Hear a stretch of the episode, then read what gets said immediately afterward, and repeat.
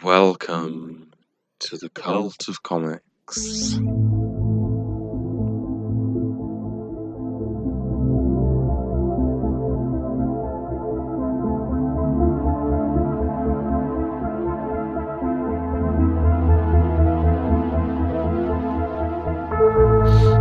I guess we can get started from there, can't we? I... Welcome to the Cult of Comics podcast. If you've never been on the show before, this is a comic book media podcast, and today is Sunday, uh, October 31st. It's Halloween, it's spooky season. And Halloween. Halloween. It's been a couple of weeks since we've done the comic book club episode. We've been all kind of slammed with various different things. Me with school, uh, Josh with life and being a father, and you know being on vacation. And Sean has just Vacation. not really. I I haven't moved since our last episode. You just stayed exactly right there. Yeah. Collection of urine and feces just building up around you, like the wall. Yeah. Like I've got about barriers. yeah, I've got like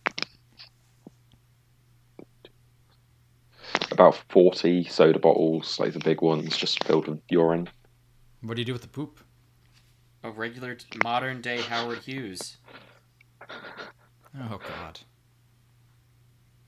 For those of you who don't know, Howard Hughes was a very famous man who uh, actually had a movie made about him called The Aviator, starring uh, what's his name? Leonardo DiCaprio. Leonardo Gilbert Grape. DiCaprio. Yes, that's him. Yes, yes, No, no, Gilbert directed Grape was Johnny Depp. yes. But he was in Gilbert Grape. Yeah, but he played the younger brother, And the question, who was named Mm. Arnie. Arnie. That wasn't Gilbert Grape? Johnny Depp was Gilbert Grape. But here's my question: Did we ever find out what was eating him? Probably cancer. crippling depression. Makes sense. I figured it was his fat mother. I thought that was the joke. Jesus Christ. He was just slowly Uh, being absorbed into one of her folds. Like an angler. Come here, Johnny. You know for a fact that she's just sitting there. Come here, you got come here. I, I bet she drank diet soda. What the fuck does that have to do with anything? Is that like a Is that a stereotype in the UK? Like, oh, I bet they drink diet cola and No, it's just you, you, you never see a skinny person drinking diet soda. Thanks. sure you do. I like Diet Coke. It's my favorite one. I don't like Coca Cola. It's I don't like diet. What is it with British people and Coca Cola? They just want to be American. just yeah, Sean's a one. guess. nice. But How many cans do you drink a day? not a lot. Mm. I have maybe like three cans a week. Ooh. Okay, that's that's better than what I thought it How was much do be. you pay Yeah. for a 12 pack? I buy a six pack and it's like three pounds. Jesus Christ. That's expensive. That's Probably. I don't really six-pack? drink. Yeah. Yeah, I I won't pay more than $3 we've got for a, a, sugar pack. tax. We've got a sugar tax on drinks with high sugar in the UK. we do too as well. Well, Yeah. in my state we do at least. Yeah. But yeah, a few years ago I just cut down on soda a lot, and now I just mainly drink water. Water. It's the it's it's it's best. t oh, water. It's best to not drink too much of that stuff. Back when my Yeah. dad uh, first quit drinking, he was drinking I Diet remember Pepsis you telling me. nonstop.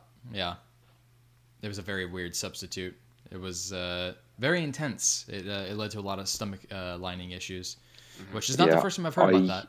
Mainly only drink soda now with like as a mixer when I go out drinking. Yeah, yeah, me too. But like even then, I feel heavy afterwards. I don't know. Yeah. At home though, I just tend to drink water mainly. Water. I um Water. I've mostly just been drinking wine, coffee, and water lately. I definitely need to be drinking a lot more water. I just drink vodka straight out of the bottle. i mean, I mean, of a I do that too. a It's straw not, in there. it's not that big of a deal.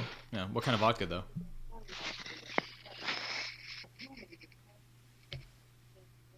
Are you looking? What are you looking at? Alexa's talking about vodka. I don't know what word I said that set her off, but You drink uh, Popov, Kamchatka, we don't have Popov. It's normally Smirnoff. Smirnoff. Yeah. Okay. Yeah. You That's just the cheapest. Yeah. Grey Goose is quite nice. Grey Goose is okay. I don't know. I fancy. It feel ta- like there's- it's it's very smooth. yeah. The more Russian, the better. That's my You answer. get uh, Tito's. no. No. I always think Absolut. Tito's was supposed to be like tequila. It's so smooth, but it also is just so Texan. It just doesn't even. It's so expensive for what it is. I just don't see the point in spending the amount of money that they request for a don't know. bottle of It vodka. was like a few years ago. People were just going crazy over Tito's.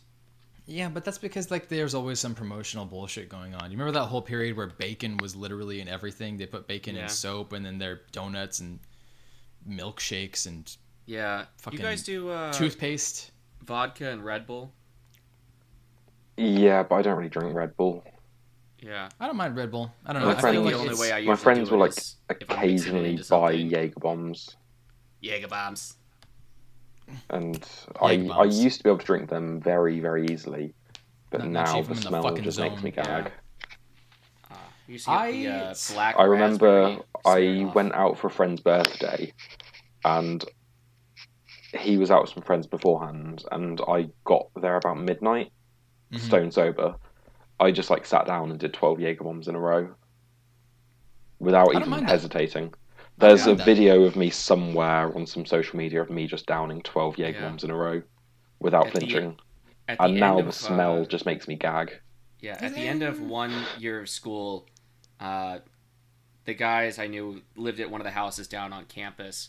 They were leaving and they didn't want to like haul all their alcohol with them, so they just handed me like a box of like random odds and ends of all different kinds of liquors and whatnot. So one night I had a bunch of friends over and we were just going through that. And when we got done with that, we had a bottle of 151 and we just started fucking around with that, making up just the nastiest things. We're like, oh hey, we got this coconut. Let's cut this coconut in half and just mix like 151 and coconut juice, coconut water. Mm. I uh, just witnessed this video of this guy taking a really interesting mixer. Uh, he said he, he suggested that if you end up making it, that it ha- it's basically going to be a jungle juice in a lot of way, but Oh, it's something you really got to let yeah something you got to let sit for a little while. You take freshly sliced um, berries and like Watermelon. oranges and um he didn't put any watermelon in it um he used mostly clear liquor so like vodka um i think that there was a little bit of tequila in it but i don't i wouldn't mix uh, vodka and tequila myself personally but rum, yeah 190 yes. Everclear. yeah yeah yeah um mix all those together and then uh put in just a smidge of like kool-aid Oh, we do Uh, like uh, Hawaiian Punch and Sprite. See, you can do that too yeah Yeah. Um, you let it sit there for like a week, and it's like this gigantic, like ten gallon bin. Like you gotta let sit, Yeah. because otherwise it just doesn't work. You know, you gotta let it really soak in there, and and I don't know if it's considered marinating, but basically it's marinating the The alcohol, the alcohol. gets kind of absorbed into the fruit, and then you eat the fruit. Yeah. You can't even taste the alcohol. Yeah, yeah, yeah, and then the uh, alcohol is also kind of like uh, taking the acidity and then causing it to spread throughout the alcohol as well. So you're getting a lot of that Yeah. flavor as well. I mean, you've basically made like a very strong sangria. Yeah, that's essentially the idea. Yeah, which I'm honestly tempted to do, but I just haven't decided to actually spend the $150 to actually do that. Can you get the 190 Everclear out by you guys? Um, I haven't been able. I haven't seen Everclear in a store in years, and honestly, the big reason why is because there's. I don't know if you ever heard of the rumor about that kid who, uh, who pounded down Everclear and died from it. I've heard Yeah. various different. No, I, yeah, I've had friends that. that. like you know take a shot or a double shot of Everclear, and it's like, hey, dude, you got like 30 minutes to get home. Yeah, there's that. There's that joke. There was a, a rumor about a kid who, uh, I don't know why this was the case, I, and I don't really understand like where this came into the ethos, into the zeitgeist. There was a uh, rumor about a kid who was drinking uh, by taking the bottles and then putting them up his butt and then turning himself upside down, and that spread for a while. chugging, And I, yeah. I literally, and I think that that mostly spread spread around because no pun intended, uh, spread around because of the. uh, Sean just got it. Uh, because of the uh, uh, analgesics. That's not the, that's not what that word means. I'm just numbing using that word here. No, it's it was the uh, up, uptick of people using heroin uh, anally, Hmm. uh, and there was a higher report of people doing that. I don't know if people just kind of got things mixed around, uh, don't know. or There was also, of course, the South Park episode where the residents of a town proceeded to shove food up their anus. Oh yes, And then I shit forgot out their mouth. Yeah, yeah, yeah. Um, there was apparently an uptick recently in uh, the Pacific Northwest and apparently in Canada as well, where people are taking MDMA anally, uh, and for some it reason there was makes a their study. butts really happy. Yes, it does. Yes, it does. Uh, they did a butt study. Yeah, they did a study to, that made uh, to see like how people were taking their drugs, and that was one of the things. And they're like, "Why are people taking it anally?" And it's just like a really weird he- headline for an article. nor Yeah. nor uh, what did they say? Slavs use uh, uh, inhale through the nostril, and uh, Americans do it through the butt. And it was just like, well, that's quite a lot. Didn't need to read that when I first woke up this morning. Thank you very much. Anyways, what were we talking about? This is a comic book podcast. We should probably Yeah. talk about comic books and like instead of anal butt chugging and everything. But anyways, we can talk about some comic books. It's been a couple of weeks. What do we want to talk about first, guys? What you should do is do like a keg stand and like go on your hands, and while you're doing that, taking it through the mouth, you have someone just insert a bottle of vodka into your anus. I mean, that sounds So like you're just getting my- it from both directions. Tyler's Yeah, used to I mean, getting that- it in both holes though. I am actually. Thank you very much for noticing. So, what do we want to talk about first? I guess we could talk about House of Slaughter number one. Yeah, let's go right into it. I'm very disappointed this wasn't scripted by Tynion. Oh, it's not. It's plotted by Tynion, scripted by Tate Brombal, Where who is- won an Eisner, or, or it is at the end. He either won an Eisner or was nominated for an Eisner for his Sure. Barbalien run. Oh, okay. Is that the Uh, title? he was nominated for it. nominated. Yeah. Um, and it's illustrated by Chris Shehan, whose artwork fits in perfectly with the main series of Oh, Something yeah, I wouldn't Children, because this is the was spin off of that. I Yeah, mean, the it coloring very is- clearly is. Yeah, the coloring is the thing that really brings them together. And the colour palette, and yeah. But the pencils are very similar. Mm, I'm gonna disagree just because it this feels more of like a very feminine structure for things. Some of Yeah. it reminds me of the art for uh, Dark Blood. Do you see that show? I I can see that, yeah. Or at least maybe like the last page. That that coloring with the shadowing. Kind of looks like the Um, comic. Yeah, I do kind of see that similarity. So, uh, having not actually read uh, Something is Killing the Children, I've only read like the first issue of that.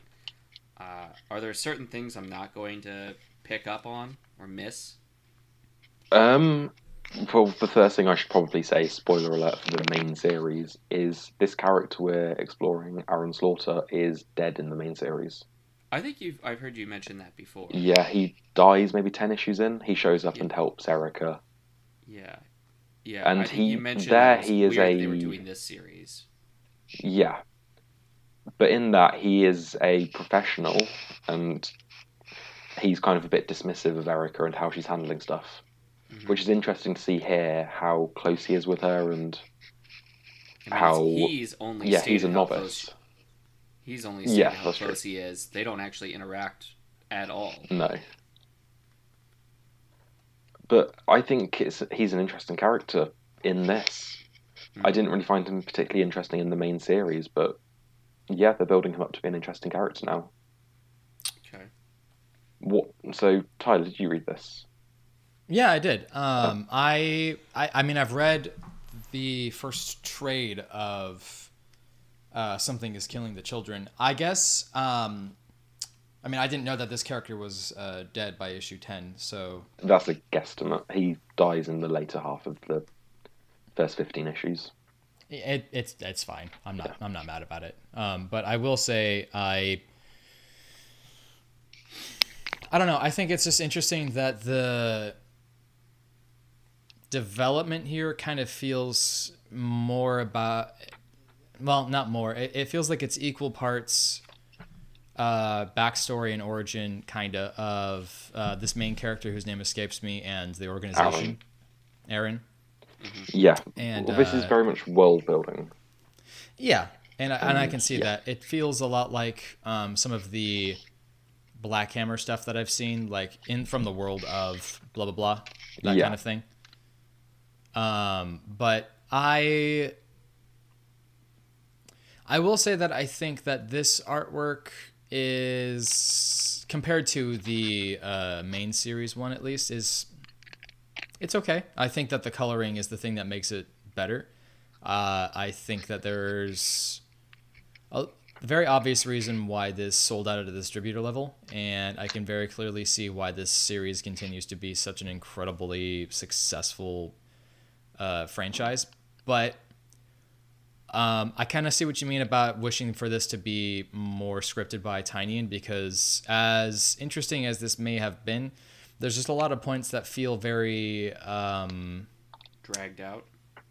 I I was gonna say stiff, but yeah, Yeah, I think there's a few clunky bits throughout, and yeah, I think Tynion would have done a better job. It's not bad by any means. I still really enjoyed it.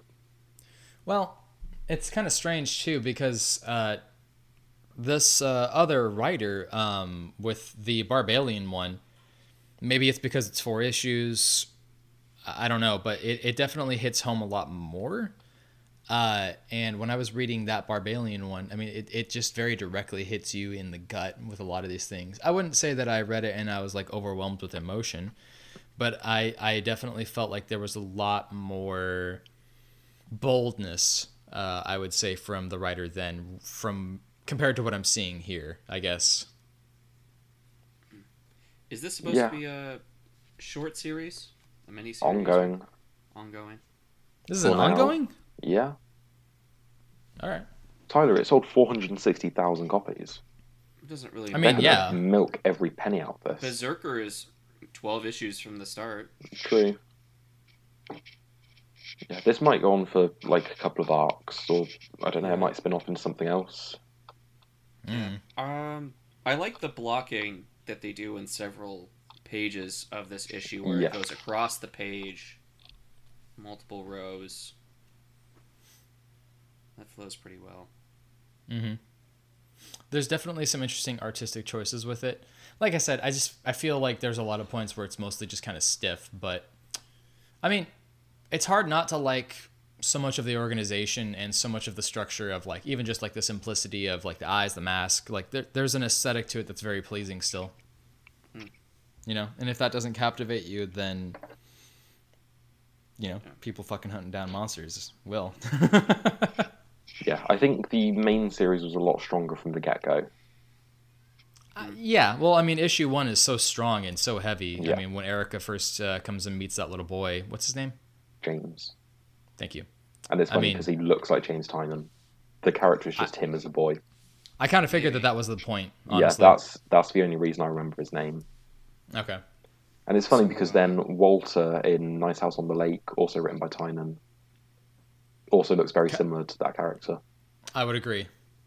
I'm, I'm inclined to agree with you. It's just kind of the I don't think sort so. of moppy black hair and the way they sort of like white out of the glasses, hmm and you don't really see their eyes. Yeah. Yeah, no, I mean, if uh, if James Tynion shaved his beard, he would look very much like him. Yeah, no, I mean, I agree. Uh, is this Jace character new to the series? I believe so. Yes, unless he's been in the last couple of issues of the main series, because I'm a few issues behind.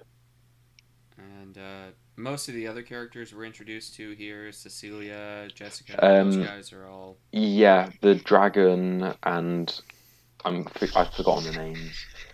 The dragon and the white masked lady, Cecilia. We've been introduced to them. We've been introduced to a few of the other white masked characters, but I don't. They don't really have memorable names. They were just kind of faceless goons. Yeah. So you've got the white, Um, the black, you've got what? Vermilion, there's- crimson, and gold. Something like that. Yeah. Gold is the dragon. He's sort of the leader of it all. And what is the point of Um, having the different houses? Is it just different styles of fighting? Harry Potter. Yeah, like that. Um, I'm not too sure. I think it explores it in the few issues I haven't read yet. Okay.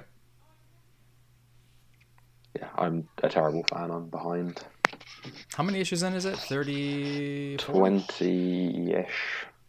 Okay. Yeah, that sounds. You had the first fifteen issues that dealt with this Archer's Peak story, hmm and then it took a break after that for a month or two, and then came back, and I just never carried on when it came back. I've got the issues, I just haven't got around to reading it yet. Sure.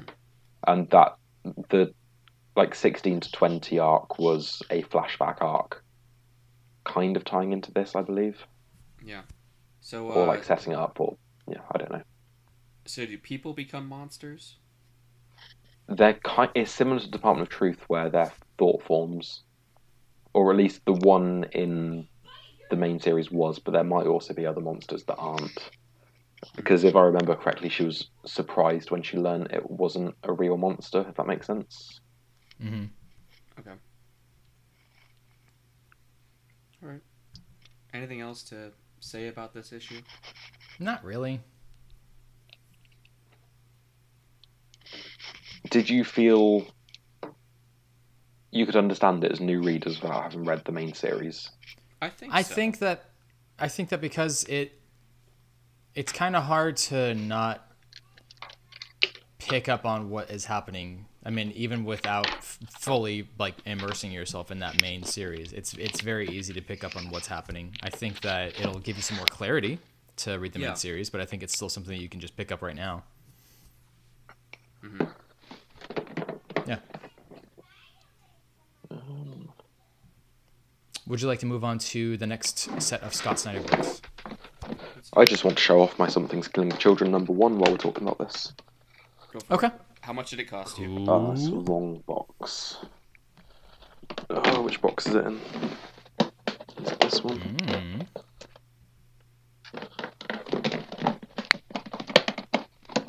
It's here somewhere. This is a great radio. Yeah. Da, da, da, la, la, da, da. Oh well. Jump back to that after. Uh, let's just move on to the next thing. So we got the uh, two different Scott Snyder uh, comic issues. Yeah, Uh, we've got Clear number one uh, with him and Francis Manapul, and Night of the Ghoul with him and Francesco Francavilla.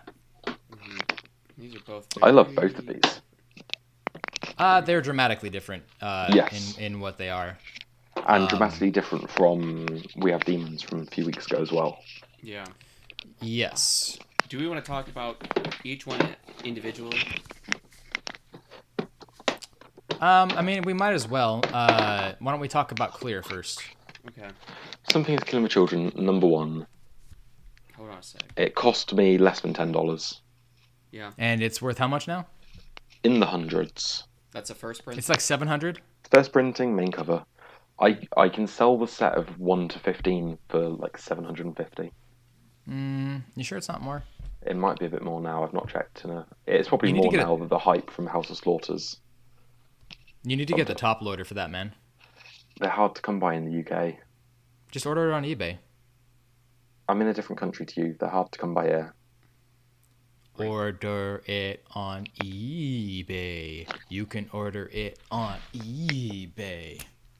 Anyway. International shipping. Clear. San Francisco 2052.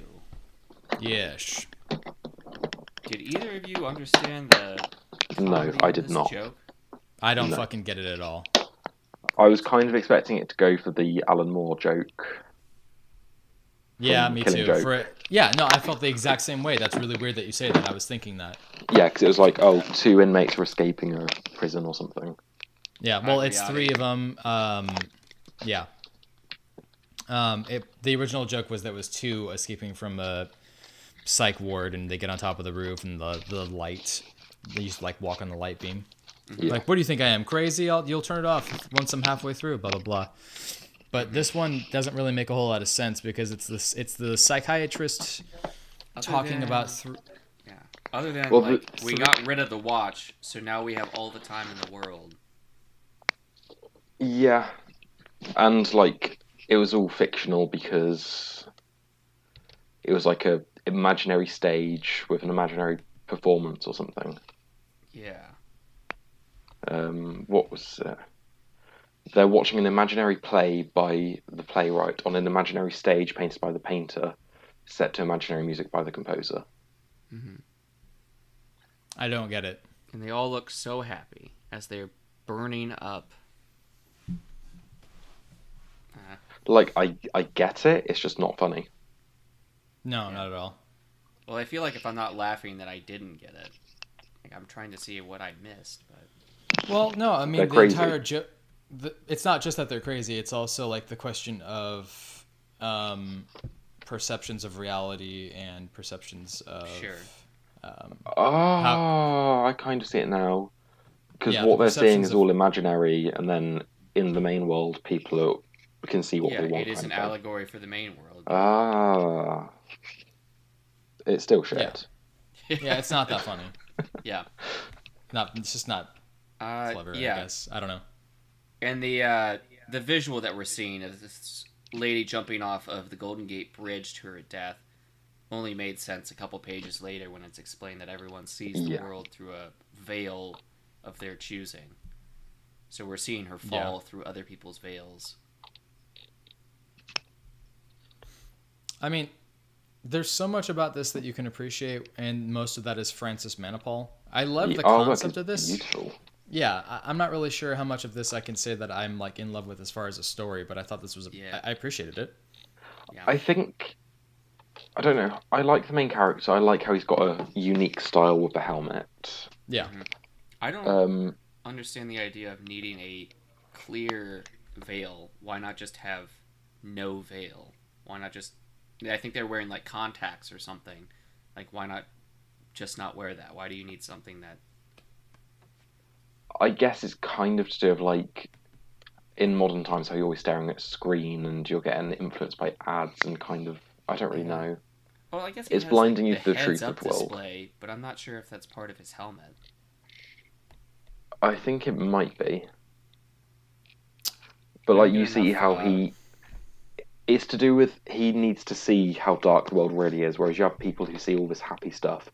But he sees the homeless people on the street, he sees these corrupt people yeah, doing but I mean, like, if you yeah. take the contacts out, you're gonna see that anyway. Yeah, but can they take it out once it's in? I don't know. Because he mentioned at one point they're going to start like taxing you for not having it. Oh, I don't think I read that part. Okay. Um, I it's been a few weeks since I read this now, but I swear he said that at some point. It gets more expensive to afford the clear veil. That's yeah, that's what he said. Sorry. Yeah, but yeah, it's not really explained how it works if it's an eye implant or something. I thought it had been the helmet, but I see you know everyone else isn't really wearing a helmet, so it's No. contacts or their actual eyes. Do we see a close up of anyone's eyes in the issue? I Um, mean, no, not really. It just like it, it highlights people and then it shows that they're like experiencing the veil. But I always assumed it was just like a drug injection and like that was pretty much it.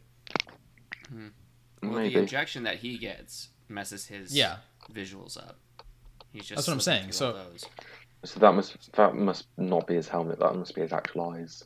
Yeah. Well, no one else is wearing a helmet or anything around their No. face. So I think it's got to be like, you know, contacts or an eye implant or something. Like it's your connection to the internet versus a computer.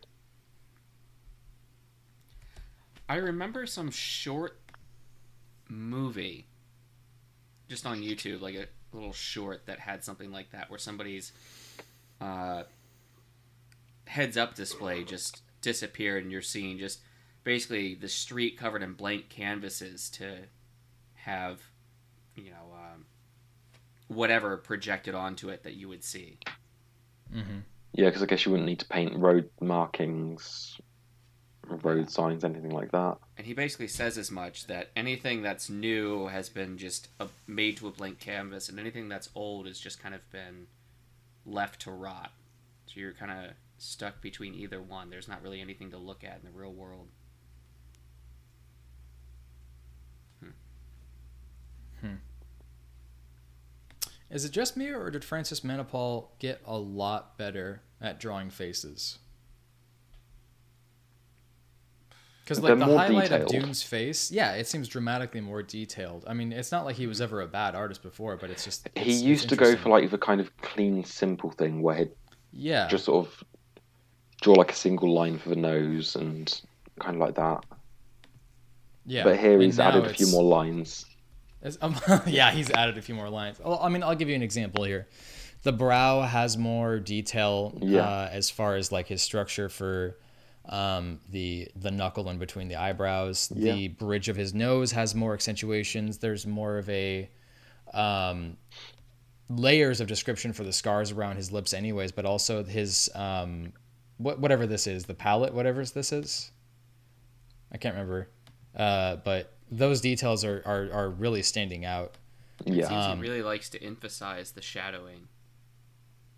Yeah, that's what I'm saying. Is maybe this maybe he's just like taking a lot of time to just focus on. The other. Well, he's adding more done nothing since the Secret Origin issue of Not even a cover. Death Metal. Oh, he's done a few covers, but I mean, as far as interiors, he's done nothing in Uh, ten months, eleven months. I mean, I'm not necessarily surprised by that because, I mean, after his family, one of his family members was Yeah. murdered, you know, he had he had to take a long time off, and I get that He had to become the Batman. basically. Yeah. Um, So is this story really gripping you guys? well, I liked it. I didn't love it, but I liked it. Yeah.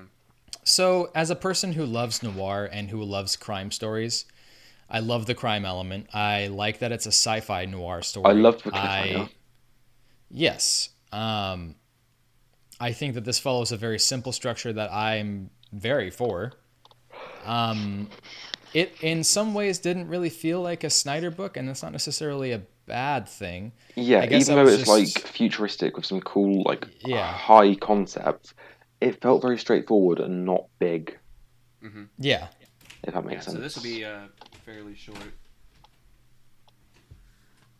Seemed like a short series. I This is Mm, ongoing as well, I believe.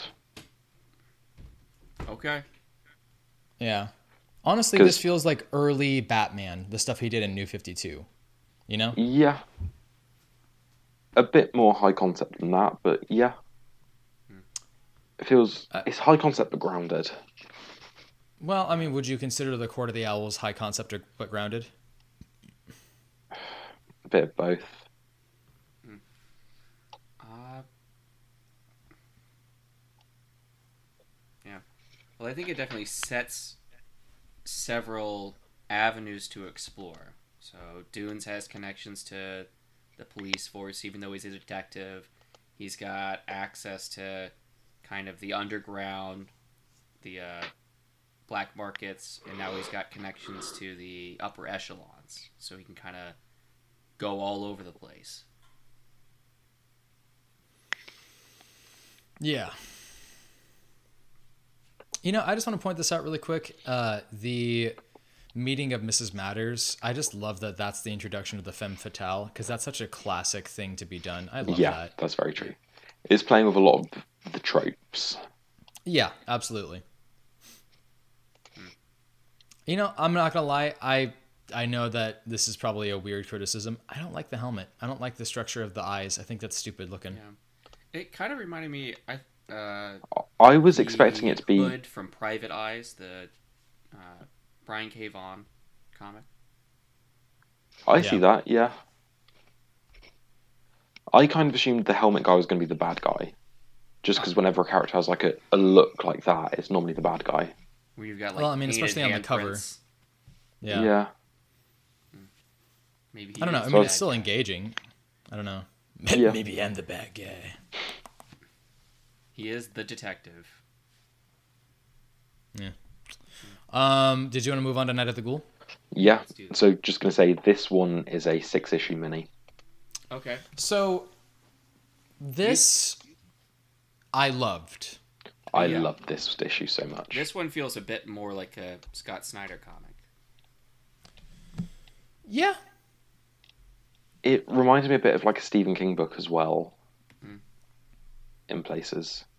Well, I mean, I, I think that Snyder being, uh, you know, having the freedom to write the stories that he actually wants to write as as much as he wants allows him to be a bit more Oh, um, creative more, in some uh, ways. H.P. Lovecraft, kind of like In the Mouth of Madness. Absolutely. No, I agree with you. But um, he actually has, I mean, he studied under uh, a lot of King's lessons, so to speak. Yeah. So, I mean, I'm not necessarily surprised by the uh, Stephen They King both H.P. suck with their Lovecraft thing. endings. Maybe, maybe it will. Uh, have you read the Yeah. lot yet? The lot? No. No, No, this is a the final issue arrived yesterday. Oh, okay. Issue I four to go arrived get that. yesterday. Yeah.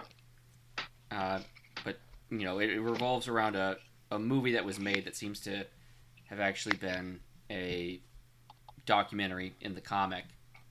And I Hmm. love the idea of you know connecting all the different kind of monster horror movie elements into one Monster. entity.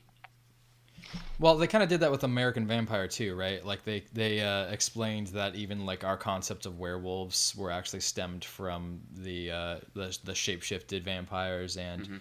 there were some emaciated vampires that were ghoulish, and that's how zombies were made. So it was interesting seeing him use that same concept into this yeah, I story. like that kind of central unifying entity. I I like that kind of idea, and this seems to be Mhm. doing uh, a pretty good job of that. So yeah, we should probably speak a little about the story. It is about a movie fanatic who tracks down the director of his favorite.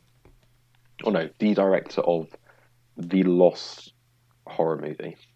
the Night of the would Ghoul. have been the Like- greatest movie ever if not had it been destroyed in a fire. Yeah. Yeah. Uh, what was this guy's name? T.F. Merritt, something like that. Yeah.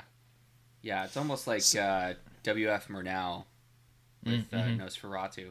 But this guy, Yes. who would have been a soldier in 1917, and it looks like it's modern day. So this guy on his deathbed has to be like 120. He looks it. Yeah. Yeah. It looks like Prince Philip. No, he looked well. He looks more like he's a burn victim. Like he got burned He- up in the uh, fire does, that yeah. took his film, and he still survived all those years. Yeah. Yeah. Yeah, I'm inclined to agree with He that. He looks like Uh, Two I Face, but it's all of his face. One face. all of my face, as opposed to his uh, uh, sidekick, uh, Quarter Face. Uh, oh my God, that's why he uses the quarter. That's the joke. Taser oh, face. shit. Taser face. Anyways, um, the uh, character who is the horror movie fanatic brings his son son along with him to uh, this hospital hunting him down. Um, I don't. Excuse me. I don't understand the dynamic between the father and the son, and I, don't- I especially don't understand the, the dynamic parents- between the son and the mother. That's It looks like especially the part parents are it split up. strange. Yeah, the parents are kind of divorced or something. So back when they were together, or the times that he watched his son, they would, you know, watch horror movies, and that's how they would bond. But the kid is grown I out got of that. It, while the, yeah, It, it's less of my my confusion is less about that, and it's more about uh, the maturity of this child and how old he is. Uh, yeah. That that is. He's like maybe fourteen, but he's good enough to track this guy down because it seems like He the kid did looks most of the like- research. He looks like the kind of kid that if his parents were both murdered, Bruce Wayne would adopt him. hmm Mm-hmm. Mm-hmm. I, I, I'm. I, he could be ten. He could be fifteen. Can't tell. It's it kind of this seems up and down. The phone call with his mother um, was strange as well, and I guess I was just reading that wrong, and I was like, "Who the fuck is this? Oh, that's his mom. Why are they talking to each other that way?" It just didn't. Yeah, they've come got some to secret or something. Yeah, and I get that, but there's just some delivery issues that I think I had an issue with, and I think that's more of like an art issue than it is the actual story itself. I don't know how to explain it. That's just the best way I can describe it. Because in my mind, if he's like 14, 15, and he's like, "Oh, I'm too old for that, Dad." Okay, well, draw him a little bit more mature. Give him some acne, you know, something, something to clarify some of those things a little bit more. But Yeah. uh, small complaints really because overall the plot's very interesting i'm very i'm curious about picking up the next one hmm Yeah, and I just want to talk about the movie.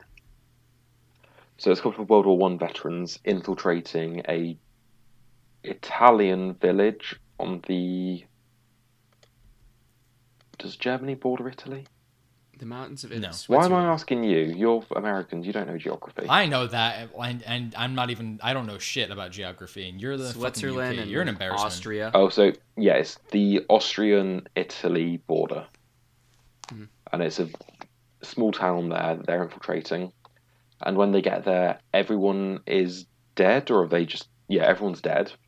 Dead or Yeah. dying.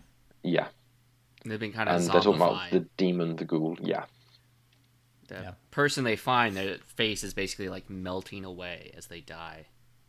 Well, the implication here is like there's an association of leprosy and plague with this as well, which is cool. Yeah. the creature design looks cool as fuck. So far, On I'm a, the, I, the mm, poster you see where it's kind of got the long spiny fingers. It looks quite cool. At the end, it looks a bit too much like a spider. But Yeah, whether that's just whether that is just a creature and then the creature is something else. yeah. I mean, for all we know, it could be uh, adjusting its body to run in certain. Reg- I mean, we just don't know. But It could of take over that guy's body and yeah. yeah, I mean, if it ends up looking more like a spider, I'm gonna be disappointed because it just seems kind of boring. But I don't know. We'll, we'll have to see at this Yeah, point. it was it was nice to have like an actual horror Yeah. I don't know. From Yeah. the postcard, it almost you know, other than the hands, it kind of looks like the jockey from uh, Alien. I could see that. Yeah, I, I could actually see I could see that quite a bit. Yeah, all right. Uh, So I got nothing else to say. Merritt is supposed to be one of these guys. Like it's his story. Is he supposed to be one of these three guys in the movie? It's no, I mean it's it's implied that he may be one of those people, but it's not directly said. Yeah. But we know he's already changed his name once before, so who's to say he won't do it again? Yeah. Hmm. I just realised as well we haven't been given ratings yet. That's fine. Oh yeah, you're These right. are a lot of number Oof. ones. House of Slaughter, I'm going to give a seven point seven five. Hmm. Okay. I And was you? just gonna go for an eight. Uh, I'm gonna give it a seven. Okay. Okay, clear. I'm going to give a seven point five. Mm, I- I'm somewhere around there. Yeah. it's not my favorite thing I've ever ever read, but I liked it a lot. I I liked it enough that I feel like it has a lot of that similar structure that I, I enjoy. So I'm gonna say seven point seven five. And Night of the Ghoul, I'm going to give an eight point five because I really enjoyed the vibe of it. Yeah. Uh, probably going for like maybe like an eight point two five. Like I liked it a bit more than House of Slaughter, but I'm feeling kind of hooked into it. But we'll see. Yeah. Um, I'm gonna say eight point two five as well. Cool. Yeah. We're all very much in the same ballpark as each other this week. Yeah. Yeah. It's almost like we're uh we're synchronizing with each other. Maybe I'm we're, our periods are all gonna happen at the same time now. Oh my god! I'll get the pillows. oh my god.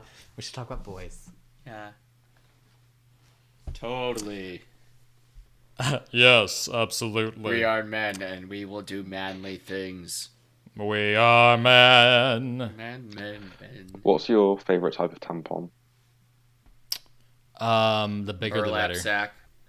It depends on how bloody my asshole is. Tyler likes just stuffing a pillow up there. A pillow, jeez, come on, be generous here. It's like throwing a hot least dog into an alley. glove.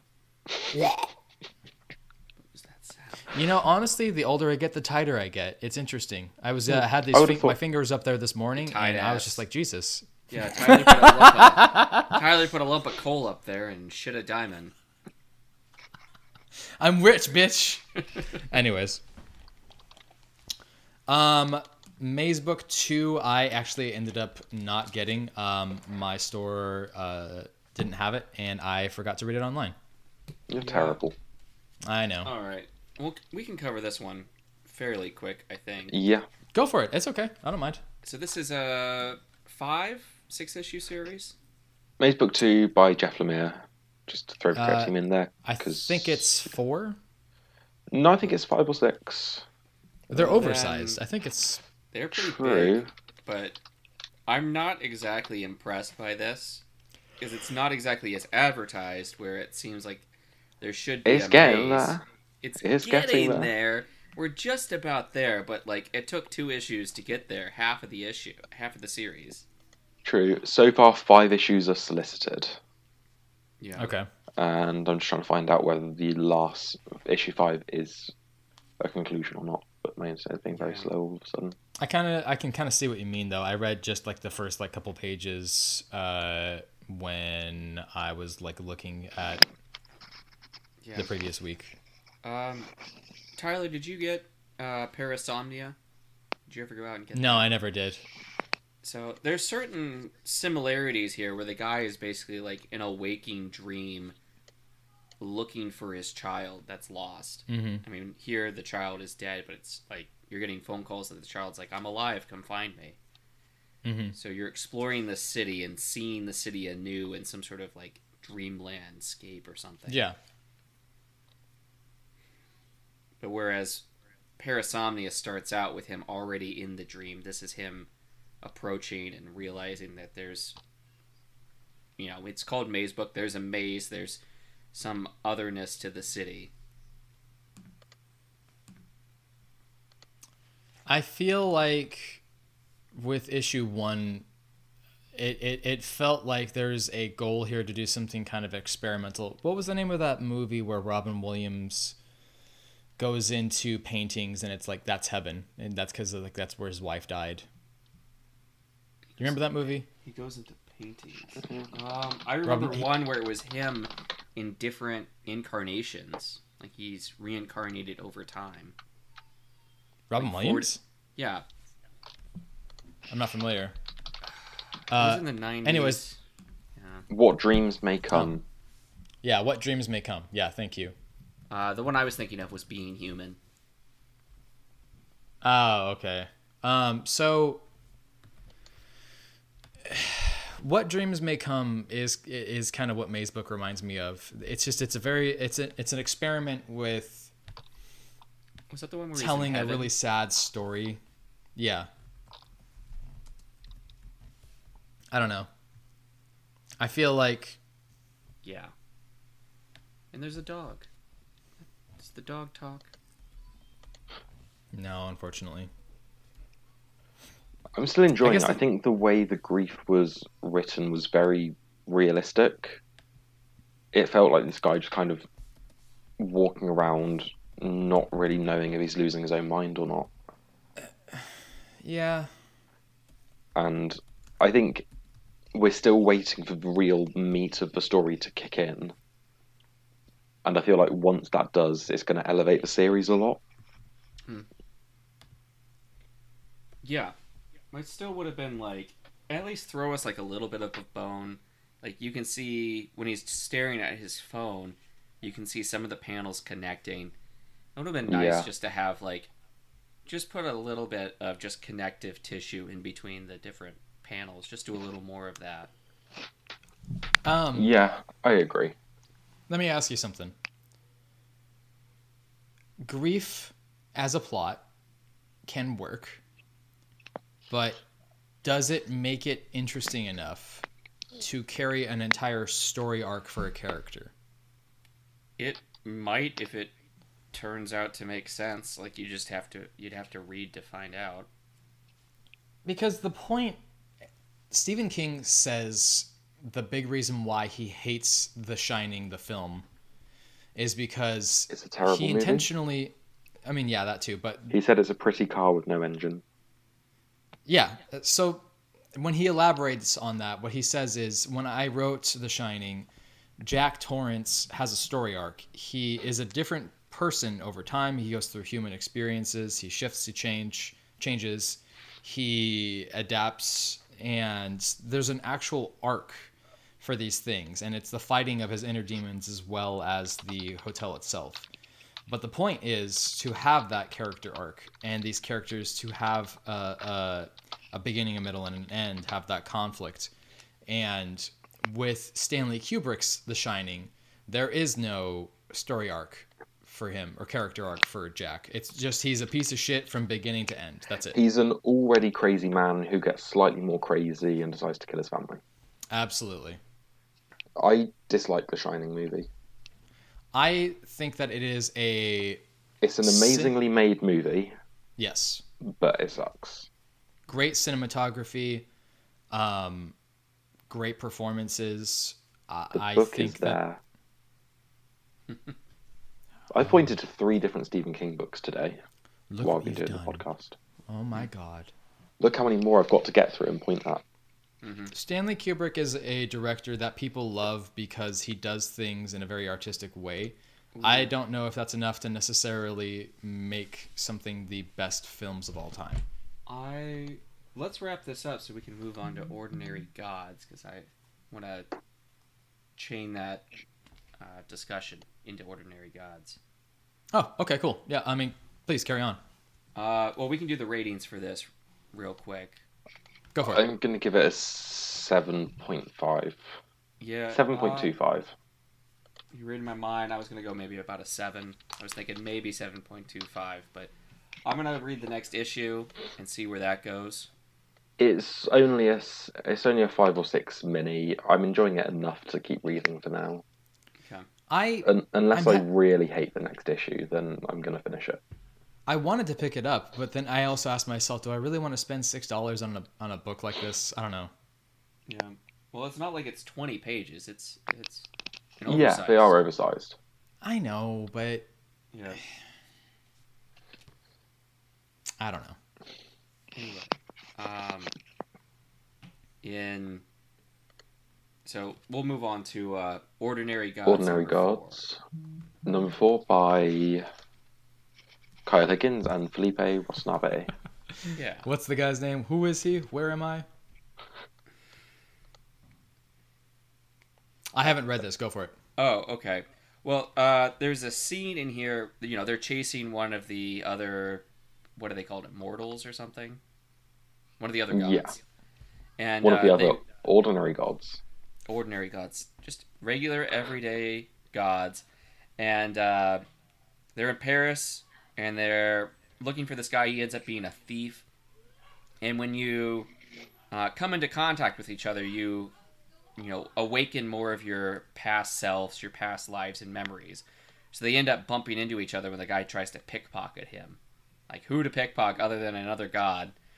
and they have this brief glimpse of having known each other and one of the go- people they had been they keep having to uh, they keep it seems they keep putting themselves in the bodies of you know big figures from the past so you've had uh, joseph stalin or um, i can't remember what other queen they had shown but one of them had been orson welles so it shows Mhm. orson welles shooting i don't know who's that supposed to be? Annie Oakley or something. Uh, but you had mentioned Stanley Kubrick, and now we've got oh one of you one of these gods uh, in their past lives had been Orson Welles. And uh, It's kind of funny. yeah, I And don't know also if is sent that J Edgar Hoover. is that JFK behind in the car? in the car. Oh, I I don't know. I can't tell. No, the I see a aren't sitting in car and a gun. Okay. Yeah, but uh, I don't know if I sent you guys the video of Orson Welles uh, shooting a uh, wine commercial.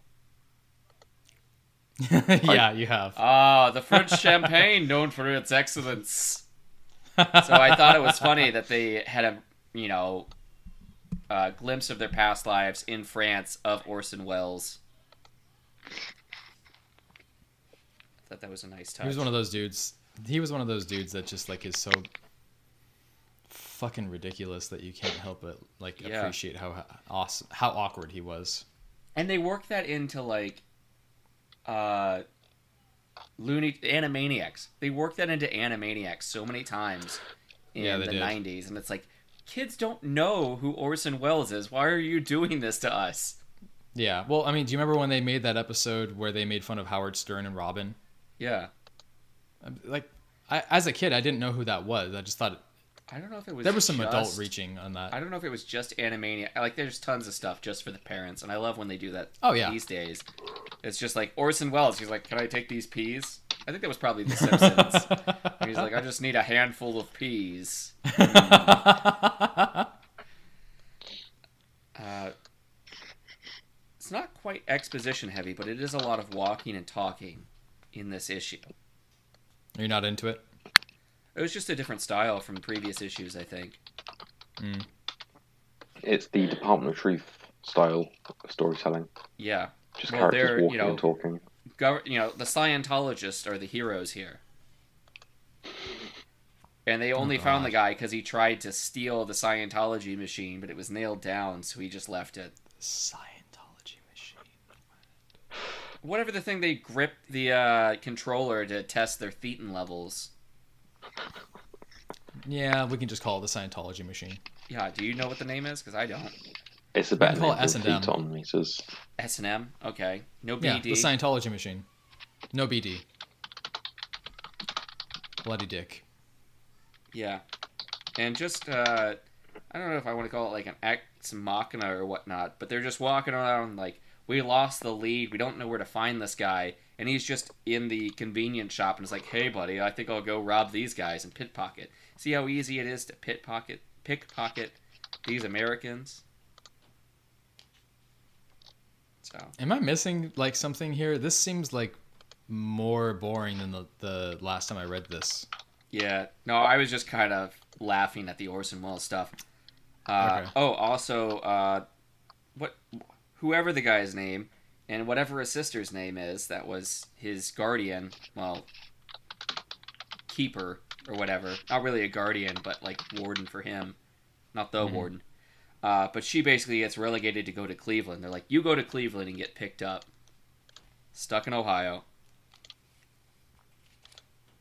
Is this exciting for you? This issue does not, Not sound really. exciting I'm- to you whatsoever. No. I'm enjoying it, but just talking about it, there's not a lot to talk about that I. I don't know. Yeah, you're So, making me uh, feel really good about not picking this up. I'm not gonna lie, Probably. guys. Sorry. Yeah, I'm not sure if I'm gonna keep going with this. Uh, but there's a I'm whole enjoying it enough for now. yeah, there's a whole interview, uh, a transcript of an interview with Orson Welles and uh, who's this guy, David Elliott or something. I, I don't know. Sure. It's it's in the back matter. yeah, I think it was a memory of him having been uh, Annie Oakley. It's just weird how they kind of fit in all these historic figures. I- Do they I move really their bodies into this. the bodies of historic figures, or just having been a god, they somehow rise to the top and make their you know whoever they're inhabiting become a historic figure? There's a lot about this that I want to like, but I, I feel like it's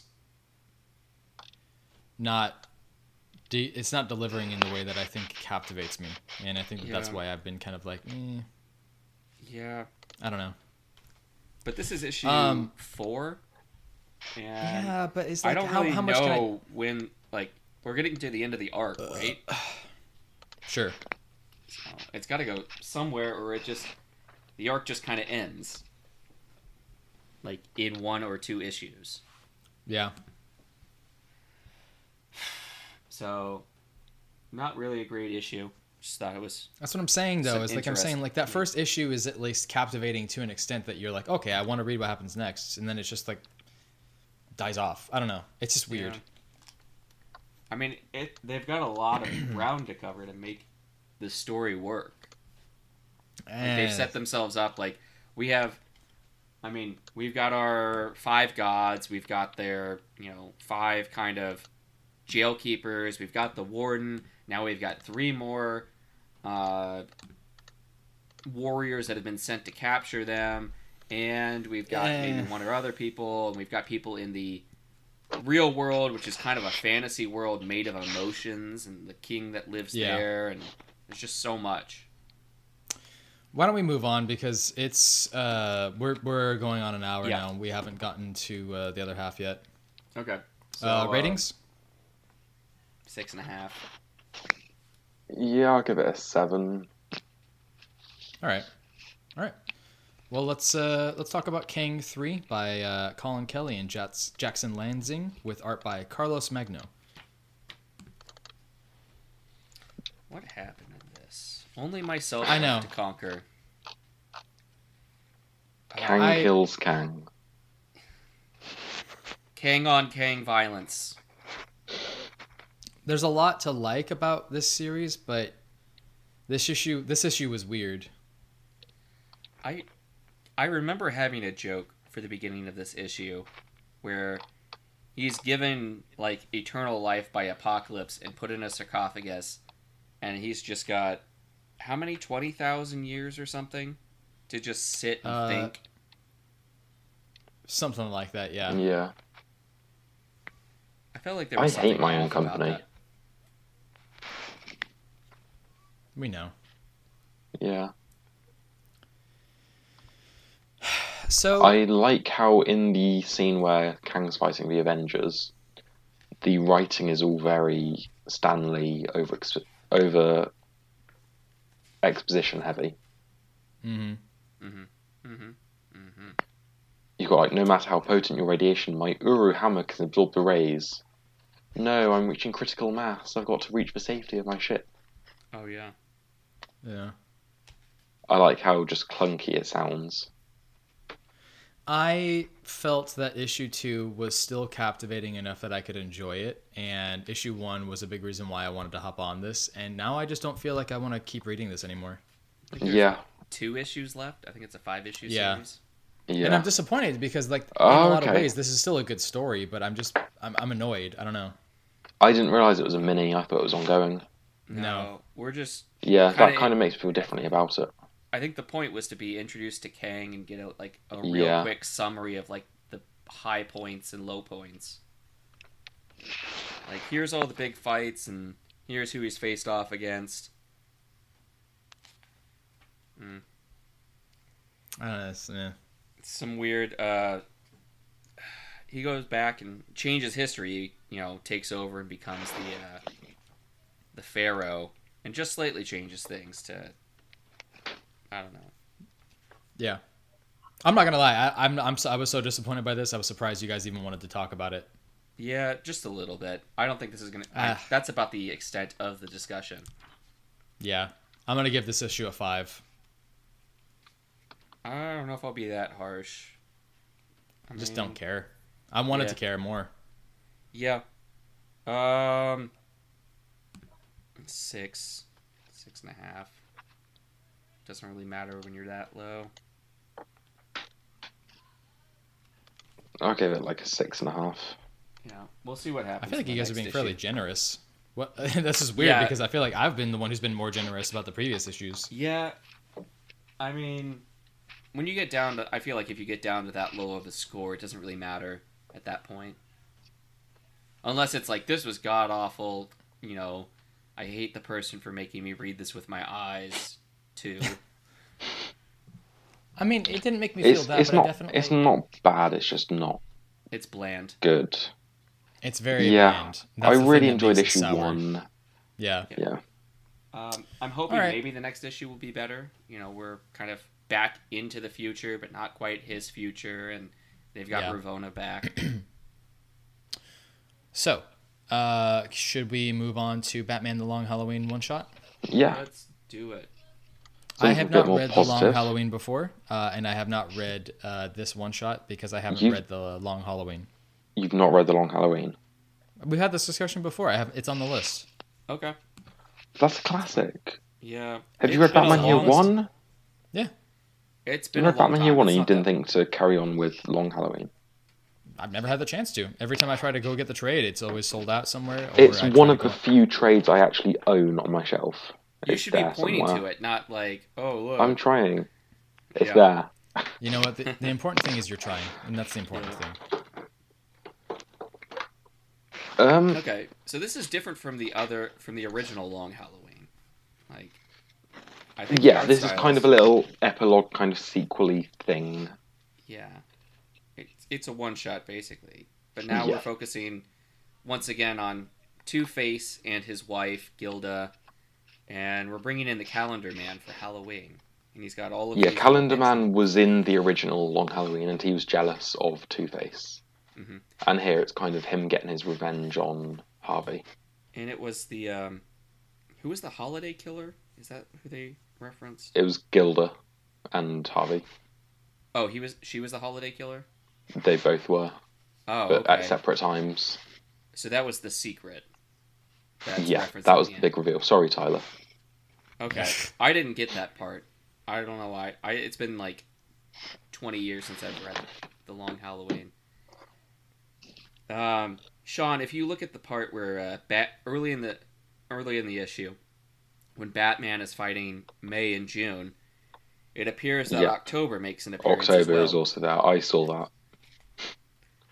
But it, it- it's strange how there's only there's clearly only two of them there. Yeah, October is definitely not there, but he gets hit. Yeah, That's such a like. Why would you leave that in there? That's such an easy mistake to fix. Um, who the artist for this is um, Tim Sale. Tim Sale. This is a very interesting kind of fluid style of art, where you're not going for exactly um, very realistic. Like at certain points, No, his artwork's very sort of over exaggerated and not quite- stylized. yeah, not quite cartoony, but it's also like almost fluid. Like if you were kind of hallucinating just a little bit. Yeah, his artwork's definitely gone downhill in recent years. Mhm. It's not quite what it was back in Long Halloween. Yeah, some of these do feel like maybe like pages you would see in a web comic. That- yeah, I think he had some health problems a couple of years ago, and his artwork's just kind of deteriorated since then. Um, I I kind of like the uh, back and forth with Alfred and Bruce Wayne. Yeah, Like, you know, thinking of a gift for a lady friend, Master Bruce. Miss Kyle isn't in town, is she? Julian Day. Oh, how disappointing. I. Yeah, I love Alfred when he's written like this, where they Uh, have a really like fun relationship back and forth. Yeah. So there's a weird subplot here where uh, Jim Gordon is like, my niece Babs is going out for Halloween, and she was like, she think it'd be really cool if you guys came and you brought your young ward and went like trick or treating with her. I love that. And then they actually do show up, and Yeah, Bruce brings Robin to go trick or treating with Babs, and I Yeah. like to think Alfred was the one who forced him to do it. yeah, John or uh, James, sorry, James, their son, is dressed up like a little devil.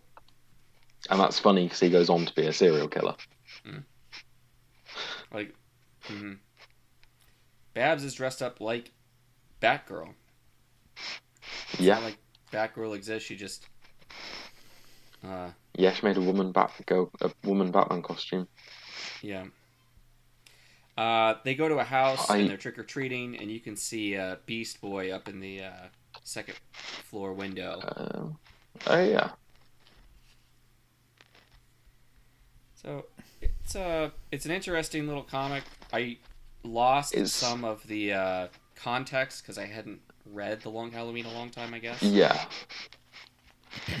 One thing I really liked was seeing sort of like the church of Calendar Man, all his weird little followers and a little cult. hmm Um, I think it was a really fun little story, and considering Jeph Loeb's writing as well over recent years has been bad, So his ever since his son died, his writing's just been going down and downhill, and I think this was easily the best thing he's written in a decade. if it wasn't for all of the violence, I would have thought this was kind of like an Adam West esque Batman. Batman, where he shows Harvey Dent oh my god, up. that violence at like him just beating Calendar Man at the end. Yeah. Calendar Man's go Tyler. Calendar Man's like going on about how he was like raised in the street and kind of stuff like this. I so was an orphan understand. just like you. Yeah. Batman just starts like beating him brutally. Yeah. Just like if any stands up and his fists are bloody and Robin's like, I, I, I didn't know he was an orphan and Bruce is just like, was he? It's so fucking brutal. He just wasn't listening to him. He just beat him. I just see Candleman like lying on the floor, just completely broken. It's like, have you seen that TikTok meme where it's like Robin and then he's talking to Batman and Batman's just there, just like constantly just pounding Yeah. a criminal for like ten minutes. So Justice. It was it was just that scene. So Yeah. if Gilda and Two Face were the holiday killer, it seems like Batman doesn't know at this point. As he says that He he, Julian Day was not holiday as much as oh, as much as he wishes. Uh, sorry, I misread this line. oh, Never mind. I guess he does know. I misread it thinking that Batman didn't know, like he was wanting Yeah. to beat the crap out of the holiday killer or something. Uh, so we get to the end of this and they run off, which none of like the first couple pages really make sense in the context of the rest. Where you see this girl in white running away from a lighthouse on Nantucket that doesn't look like Nantucket. oh yeah. Nantucket That is very is- flat. Oh, she's escaping from the Squire Institute for the Criminally Insane. Ah, so I guess it's Gilda coming back then. Yeah, still weird. Yeah. Yeah, Tyler, I would when you get around to Long Halloween and Dark Victory, I'd say read this as like a little epilogue to both of them. Yeah, Sure. It's a fun I little do that. story. yeah, it's pretty good. I mean, it doesn't Okay. add too much. Like you said, it's kind of an epilogue. It's not really necessary. Yeah. It's all right. It's interesting. It's something different. It's what Toy Story 4 was to the franchise. Sure. It's just kind of an epilogue. It's kind of pointless, but it's still good. yeah. Do you think they're gonna do more? It said the end for now, Did it? so it's For possible. now. There it is. Yeah. For now. For now. Yeah. All right. Um, okay. Well, that takes on to Catwoman Lonely City by Cliff Chiang. Do you want to do and uh, Cliff Chiang, and Cliff that? Chiang. Cliff Chiang. And Cliff Chiang. Josh didn't see it at his shop. No, I Oh yeah, do ratings on Batman, guys. Oh, uh, I'd give it a eight. seven and a half. Really? Okay. Cool. Okay, well, Catwoman. Tyler, what did you think of this? I loved this. It was so good. It was so fun. I mean, I really didn't think that I was going to enjoy it as much as I did. Uh, it's told really well. It gives Yeah. you a lot without just directly giving it all to you all at once. It takes its time letting you feel what's going on with Selina Kyle. It kind of gives you hints about what's been going on since she's been in prison, uh, Blackgate, and it's a well thought out, fun, interesting storyline. Eh, Cliff Chiang uh, is masculine, but definitely knows how to write women, and that's very impressive to see. Kind of Yeah. uh, like Greg Rucka does, you know. Yeah. Um, I think that there is a. I don't want to say that this is like a love letter to the character necessarily, but I definitely would say that so far this is potentially in the same category as the Ed Brubaker uh, run on Catwoman as far as timeliness and how good it is so far. I've never read that. But I mean, it's Brubaker, so it's really good. yeah, so- of course. So, um, I I usually am pretty burnt out on Elseworlds stories, uh, just because of how much I've been coming out lately. But this was captivating. I enjoyed this a Yeah. lot. I I'm curious It to was see. very much her version of Dark Knight Returns. Yes, You kind of had the you had like the parallel into scene where Batcat? she's no no no Yeah. this is a completely standalone thing. Okay. Um, basically, it's set in a future where Batman, Joker, Jim Gordon, Robin all died during a Joker attack. Alfred. Alfred as well, poor guy. All the guys. Um, was it a Catwoman's Joker kind of attack? the only. I thought it was Joker attack. Well, they, They call it the Night of the Fool or something. Yeah, I thought it was like Joker's last big. Fool's Night, something like that. I can't Yeah. remember. But yeah, and since then, Selina's been in prison, and Hmm. then she finally gets released, and it basically does like her getting back into the game. It, But you have the um, kind of Dark Knight Return scene of where she's like, oh, like, I think in Dark Knight Returns, Bruce was like, oh, bones are creaking, the suit's too tight, yeah. something like that, and it does that sort of. Hmm. It parallels that quite nicely. It where does she's parallel like, a oh, lot I'm of too that. slow. Yeah, it, it parallels a lot of that storyline, but if any, I, I feel like if anything, it, it parallels a lot of traditional crime stories as well, where it's the person getting out of prison trying to, you know, come back to their life and figure out where their where their place in the world is. Oh, And yeah. it's sold really well. Did she like carve uh, her name into the rafters that says like Selina was here? um, she goes back to her old apartment, finds her a cat that's been there for ten years for some reason. Um, gets into contact did with my some old waiting. associates. Ten years of it in your You know that apartment. You know that that you know what that made me think of? The dog What? from Futurama. Uh, oh, Damn it. now I'm sad. You're welcome. you did me a sad. I'm what was gonna his cry name? myself. to sleep. Maurice Seymour. Seymour. Seymour asses. Seymour, the house is on fire. Seymour. Anyways, um, I was not expecting a Agnes impression then. I like I said, I didn't expect to enjoy this as much as I did. Um, I think that this mostly surprised me because I've never read anything by Cliff Chiang. I've only ever seen his art, Yeah. and this is this is a lot of fun. I definitely recommend it to a lot of people right now. I would say that if they've never read a Catwoman story before, this is a great story to pick up. Yeah. Yeah. Ratings? I'm gonna give this an eight point five. I'm gonna give it an. Uh, yeah, you know, I'll give it an 8.5 as well. Because I don't want to give it an 8.25 because I feel like that's this dismissing the quality of the story itself. Um, I'm definitely curious to see if there's going to be some changes from the traditional crime structure, but it's uh, it's really good so far. Yeah. Yeah. Um, I don't know this next comic. Oh, okay. Deep Target number one by Brandon Thomas and Ronan Cliquet. I told you to read it, Tyler. I, I remember looking for it and I didn't see it at all. I don't know what this is. This is the 80th anniversary Green Arrow Aquaman team up book. Oh. It's uh, it's Oh. pretty weird. The opening, or not the opening scene, but like the first scene with the two of them, I laughed out loud. Yeah. Mhm. Oh, when So they we actually see- confront each other. Yeah, we see Green Arrow on his boat swimming out to the docks. He gets given a bow and like an underwater quiver type thing. Mhm.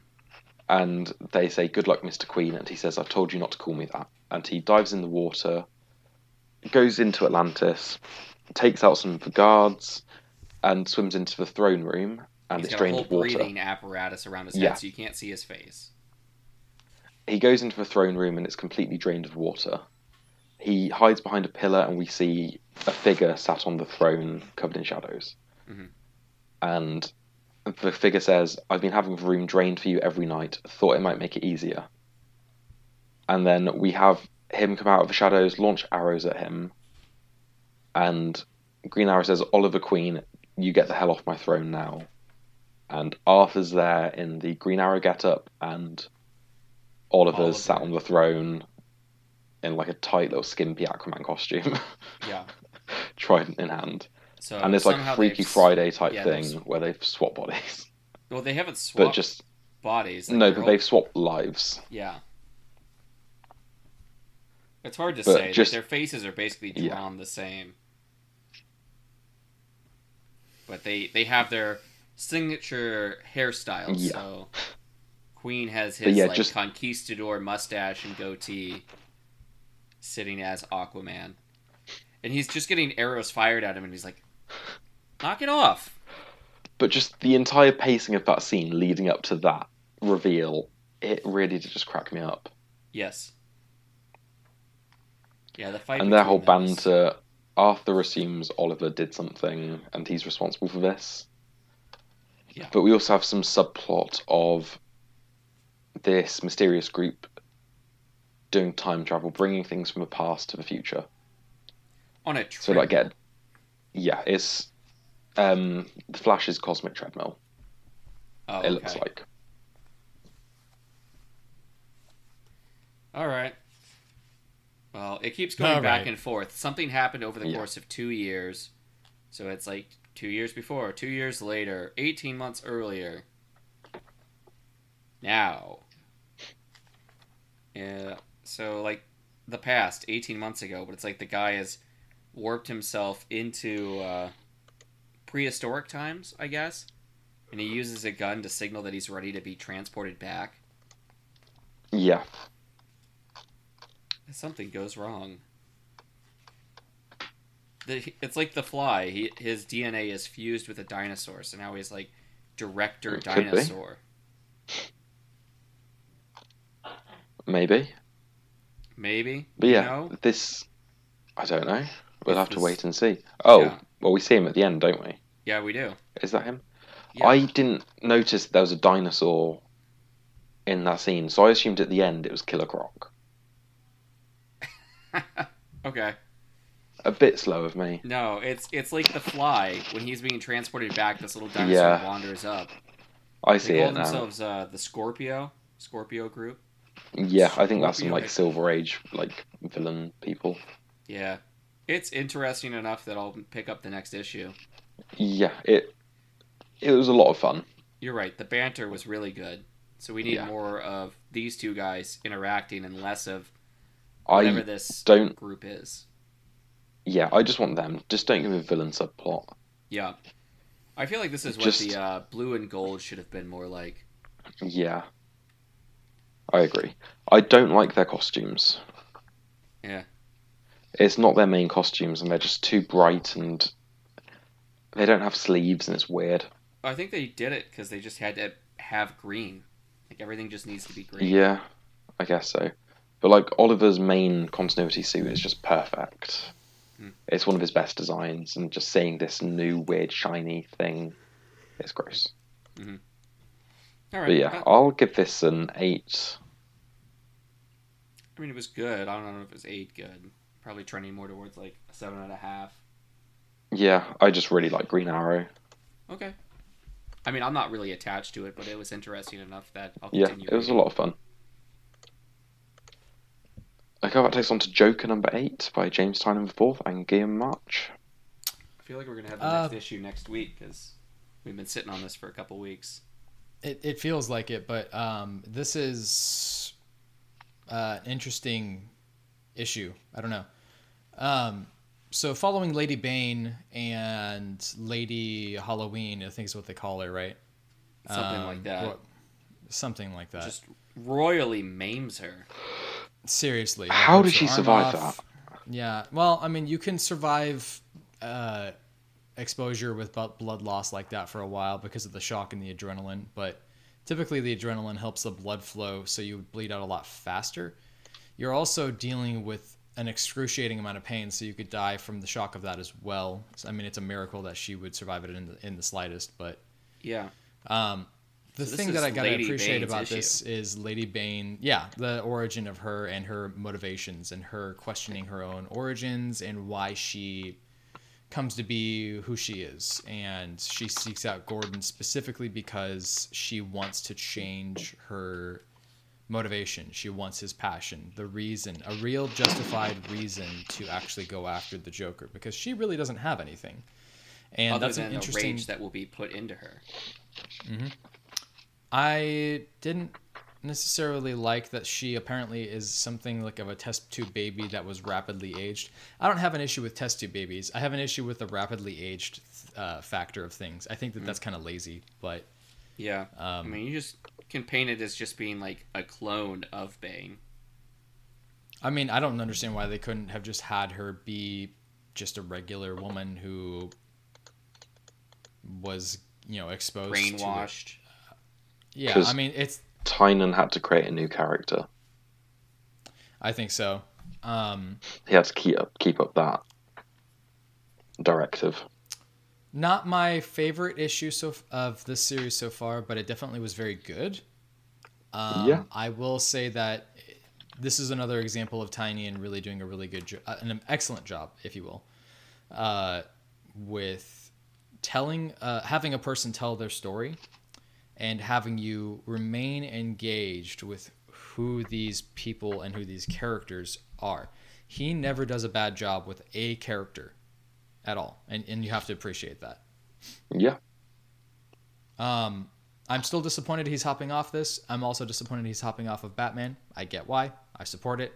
Still Because he's earning like fifteen thousand dollars a month at Substack, plus a hundred grand signing bonus.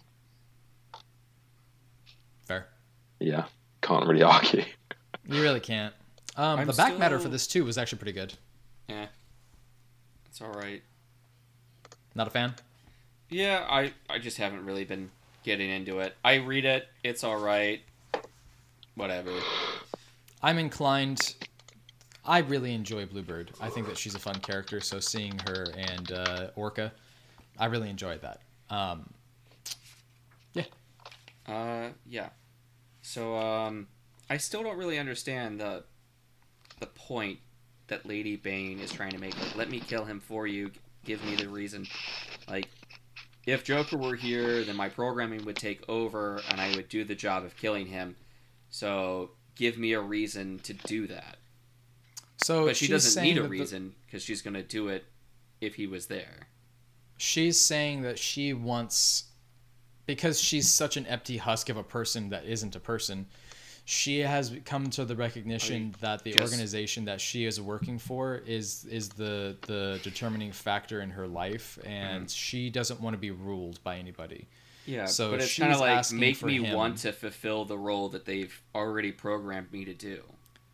It's more of i already know what my destiny is going to be but i want it to be something that is not these guys i want to do something and i can't create something on my own but i still feel that hatred give me something that i can work with so i can at least feel like a human is what this is Hmm. you know Yeah, it's it's following the programming but through a different outlet basically yeah. Yeah. Um, I don't know. I don't have anything else really to add to this necessarily. I think that the conversation was fun though. Uh, Yeah. I mean, I would. This is a this is a comic that I personally would Yeah. rate higher. I've Yeah, kind of been falling out of love with it as it's gone on. Yeah. But just once when we started it's- it, I said, yeah, when we started it, I said this might be the best Batman series we've ever had in main continuity. And that was like the first two or three issues, and I still agree they start. That started off strong, and then I feel it's just sort of been going down Yeah. and down as it's gone on. Yeah. Still fair. Very This is- good, but knowing Tynion's going to be jumping off soon, and knowing there's not really going to be some big I'm- sort of finish, is kind of just I'm waiting for things to come together because we've gone and seen a few other things. You know, we've seen the uh, the women bat people. We've seen uh, what was that? Issue seven. We saw uh, Alfred's uh, granddaughter. What's her name? yeah. Julia, her his Yeah. daughter. Oh, his daughter. Okay. Uh, but I'm waiting for all these pieces to kind of come together. And once again, it's you know it's a Jim Gordon comic and not a Joker comic. Like he's pictured in here, but he's not actually present. hmm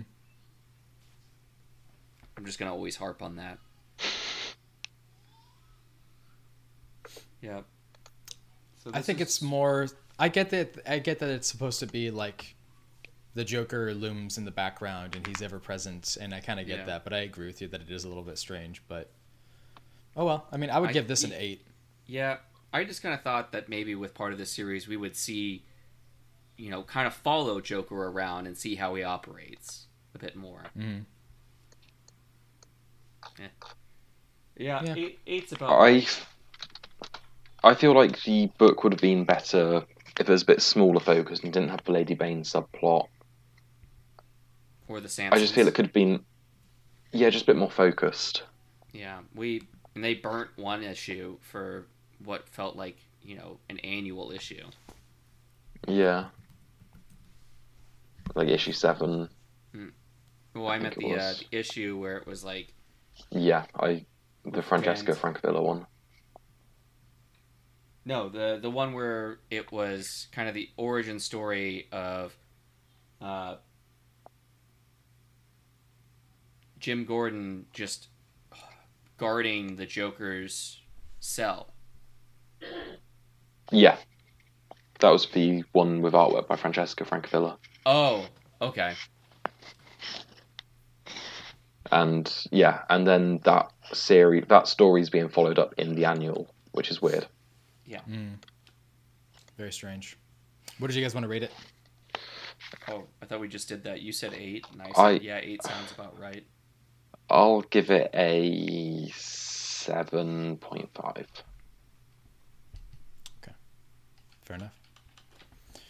Um, Strange Adventures number 12 by Tom King, Mitch Gerads, and Doc Shaner. Uh, this is the Yeah. conclusion to the entire series. And once again, Sean is correct in the predictions of how Tom King will do his story. And Sorry. what was Celebrate that? by What hap- sneezing. What, happens in the Please. end? Can you Everyone repeat your last point? You said I was right, and then I didn't hear what I was right about. I said you were right about how Tom King was going to structure the story from the beginning. Yeah, cool.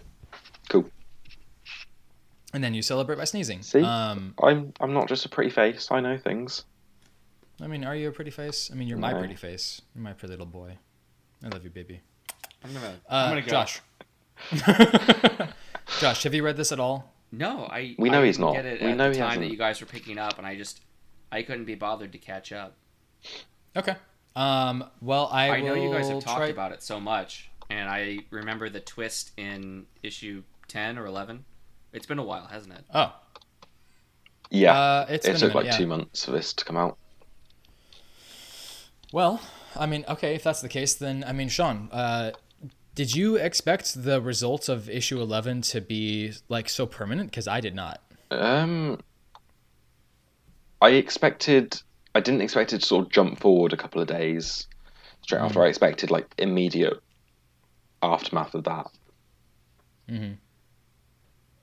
But yeah, I kind of guessed it would go somewhere like that.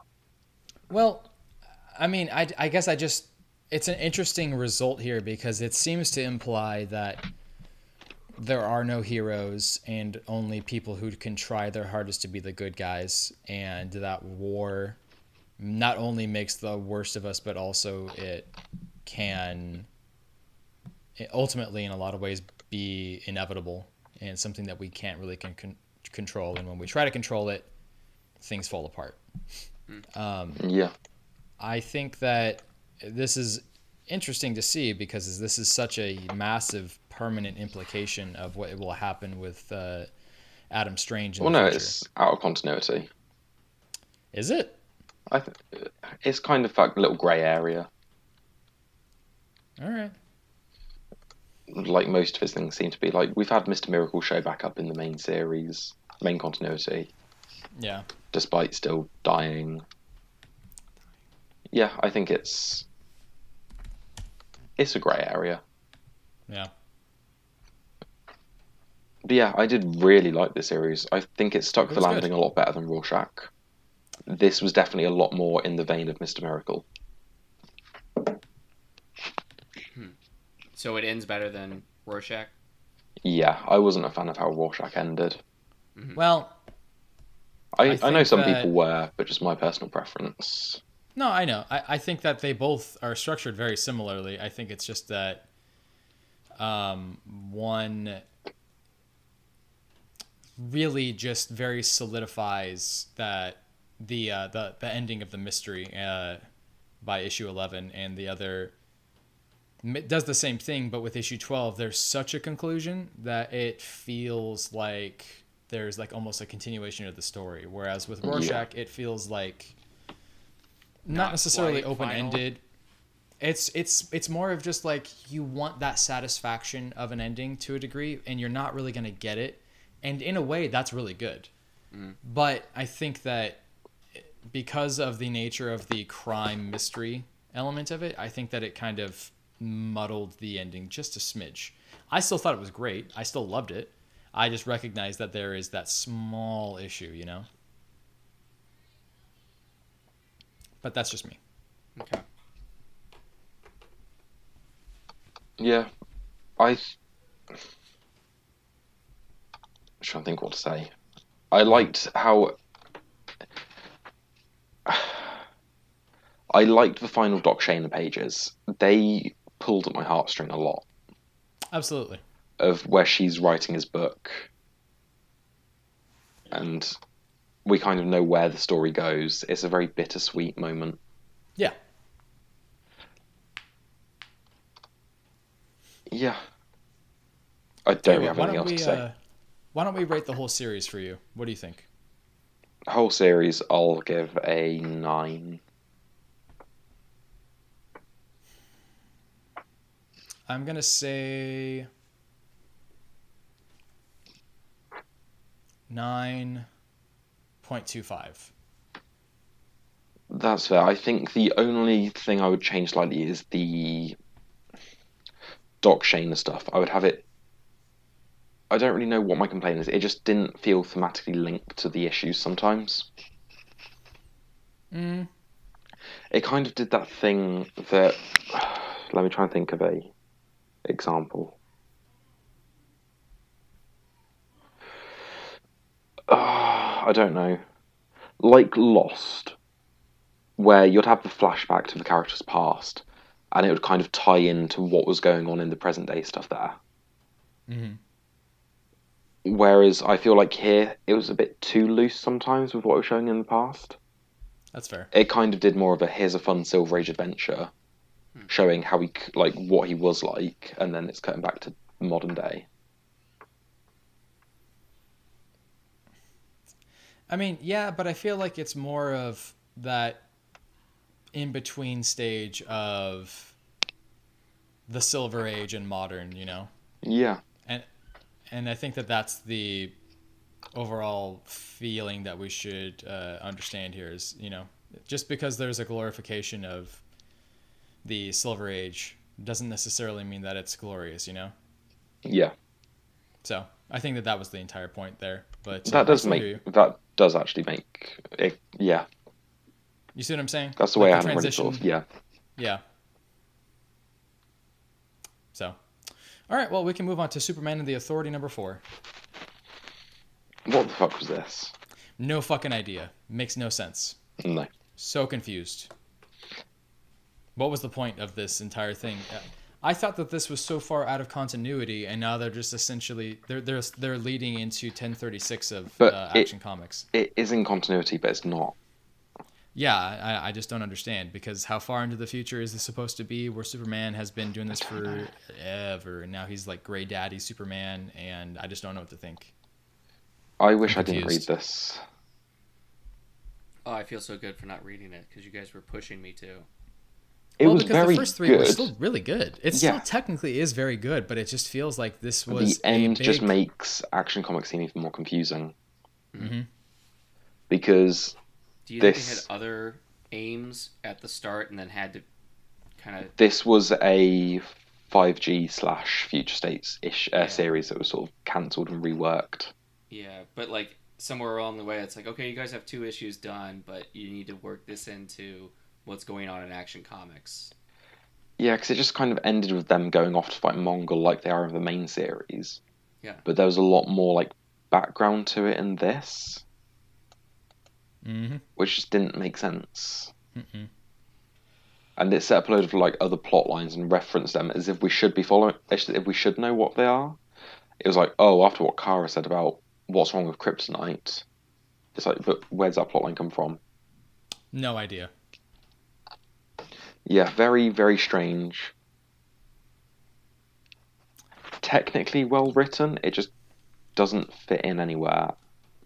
Hmm. I mean, it really shows the very strange nature of Grant Morrison's, you know, mental state to an extent. Because I mean, we all knew that they were very like weird and out there, anyways. But this is very Yeah, confusing, really. But it was kind of repurposed from something else. So in that regard, I kind of cut them some slack. Yes, but don't it's know. still just a mess. as a whole series, I'm gonna give it a seven, just because I liked those first three issues so much. I think that's fair. You know, Yeah,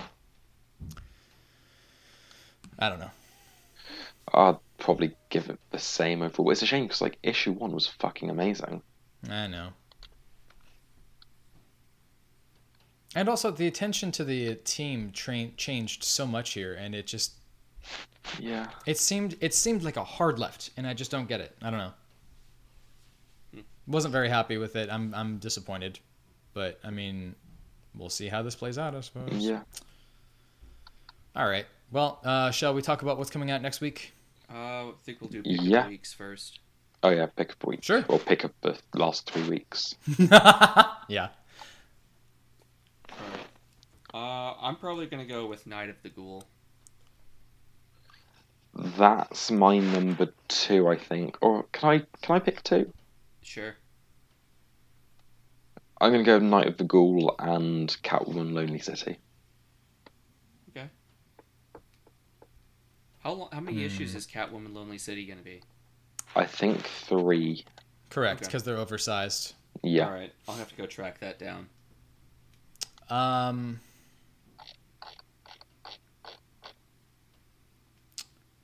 I think I I mean I really enjoyed Catwoman.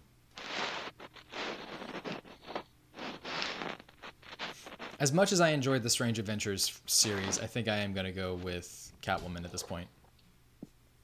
Oh, I forgot about that. Um, well, because we reviewed that as like a whole series kind of thing. Yeah, yeah, yeah. Yeah, definitely. If you're listening, go read that series. But as Absolutely. as as for new stuff, I could recommend it'd be those two series. Absolutely. Um, should we do shoutouts?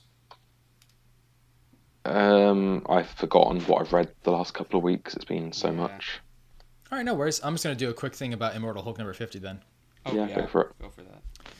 So, uh, Immortal, yeah, Immortal Hulk 50 finally came out, and we got the conclusion to the epic that has been Al Ewing's uh, Hulk run. Was there Very any anti-Semitic imagery in this one? Uh, thankfully, no. Although I will Oh. say that there was a crazy amount of religious symbolism and text uh, times 10 compared to the usual, because throughout the entire series, there's been quotes from the Bible and quotes from biblical figures. Um, and this indication, this implication that the one down below and the Devil Hulk and all of these really, really religious uh, iconography, all of these religious symbols seem to be tied together in, to some way. Uh, when we finally get to hell and get to actually see the one below all, it is uh, revealed to be the one above all. And this is interesting because it's a really strange implication here. And it's very clear that Al Ewing has made a parallel to suggest and imply that just because you are the destroyer does not mean that you are only the destroyer, you are also the maker. And when you look at the earlier part of this series, having the Hulk say, We're going to destroy all of humanity, it's almost implying that he's going to be the savior of humanity in doing so. And having this idea, this question of if God and the devil are the same person, or if the devil is simply the mask that God wears when he does horrible things, then what is the Hulk? How many masks are there to be worn, and what are their roles to be played? Because these hands can destroy, but they can also build, and that is what is directly said. So, going from there, um, they get out of hell. Bruce Banner comes back, and he's all healthy and happy and good. I kind of felt like it was uh, rushed a little bit. It kind of felt like they could have taken a little bit more time to develop that. It was an oversized issue. I don't know. It felt more of like a fizzle rather than a bang, and I kind of wanted more of a bang for a, a Hulk book. I loved the thoughts that You I wanted Hulk with to bang you. Exactly. I just I felt like it could have been more more of like an oomph. And I kind of wanted to feel a little bit more because there's been so many times that I've read this series and been overwhelmed with emotion. And this was not unfortunately that one of those points. But I enjoyed the thoughts that uh, it gave me. It gave me a lot of uh, moments to go, hmm, I want to think about this for for a little while. And uh, that's all I have to say. So does this lead directly into the new Hulk series?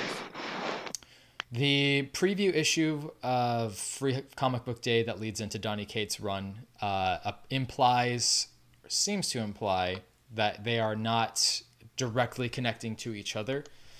Um, but it does seem to imply the Devil Hulk, the Awareness Hulk, uh, who can have like full conversations, not Child Hulk, who like says his says Hulk in the third person. Mm-hmm. Okay. Yeah, that's all I really know about that point. But yeah, All right. Let's cover what's coming next week. So we've got crossover number nine, which you guys got this week. Got it. uh-huh. got it. Got it. Don't got it.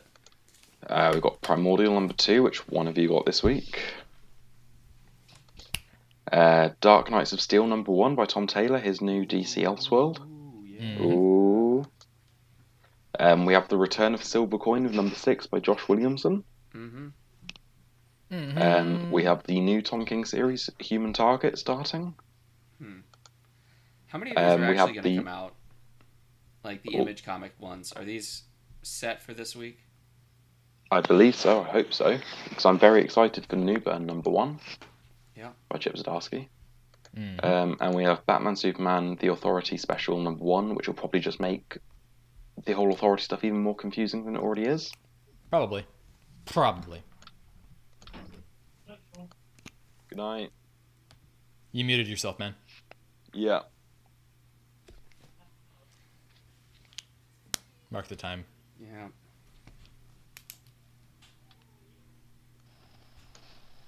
Welcome back.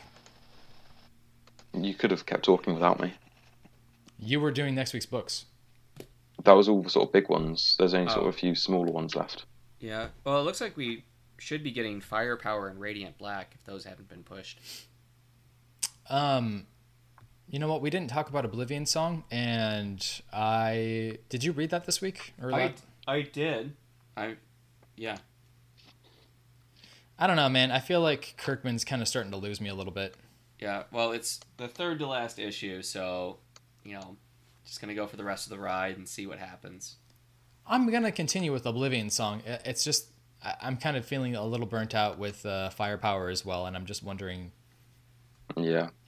I don't They, they have it a bit to be on my easier than uh, the Walking Dead folks had it.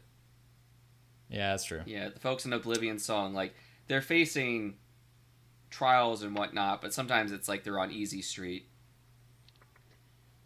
Yeah, a little bit.